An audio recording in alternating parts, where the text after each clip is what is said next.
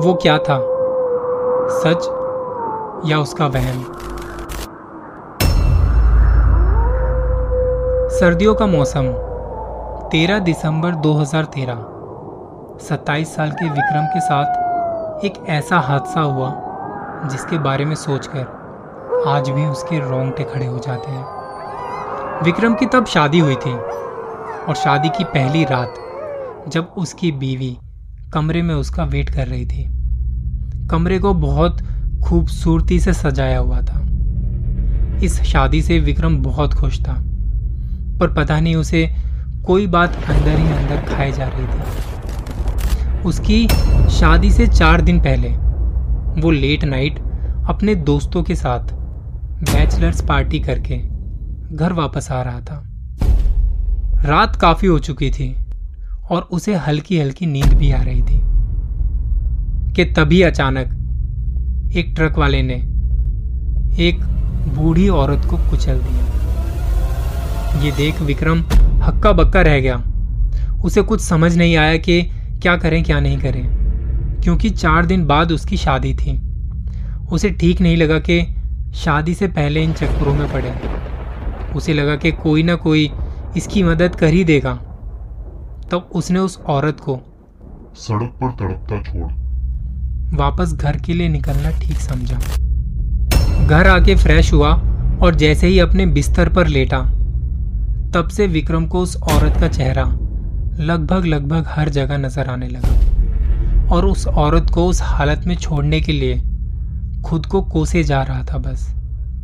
खैर शादी की पहली रात जब विक्रम कमरे में आया तो उसने देखा कि उसकी बीवी शादी के जोड़े में उसका इंतज़ार कर रही थी।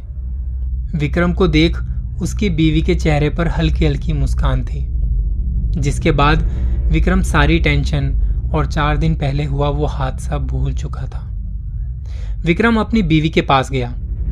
हँसते मुस्कुराते दोनों ने बातें की और जब विक्रम ने घूंघट को ऊपर किया तो उसे उसी औरत का भयानक चेहरा नज़र आने लगा। वो डर के मारे पीछे हट गया। ये देख उसने अपनी आँखें बंद कर ली और जब उसने दोबारा आँखें खोली तो सच में वहाँ उसकी बीवी ही थी जो उसके ऐसे रिएक्शन को देखकर घबरा गई थी।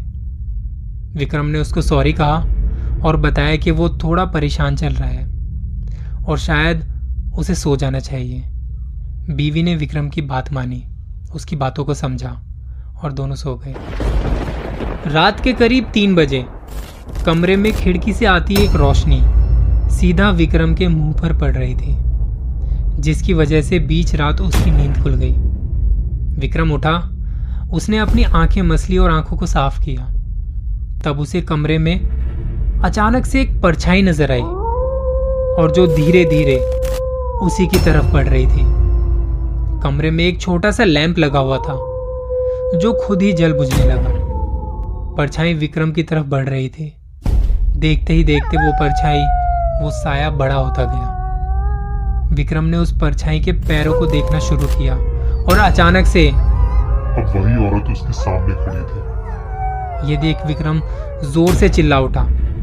उसकी बीवी की नींद खुल गई और उसके लाइट ऑन करते ही उसने देखा कि विक्रम बिस्तर पर बेहोश पड़ा है। बाकी घर वालों को बुलाया गया, उसे होश में लाने की कोशिश की। बड़ी मुश्किल से विक्रम को होश आया। और तब उसने उस चार दिन पहले हुई उस घटना के बारे में, उस हादसे के बारे में सबको बताया।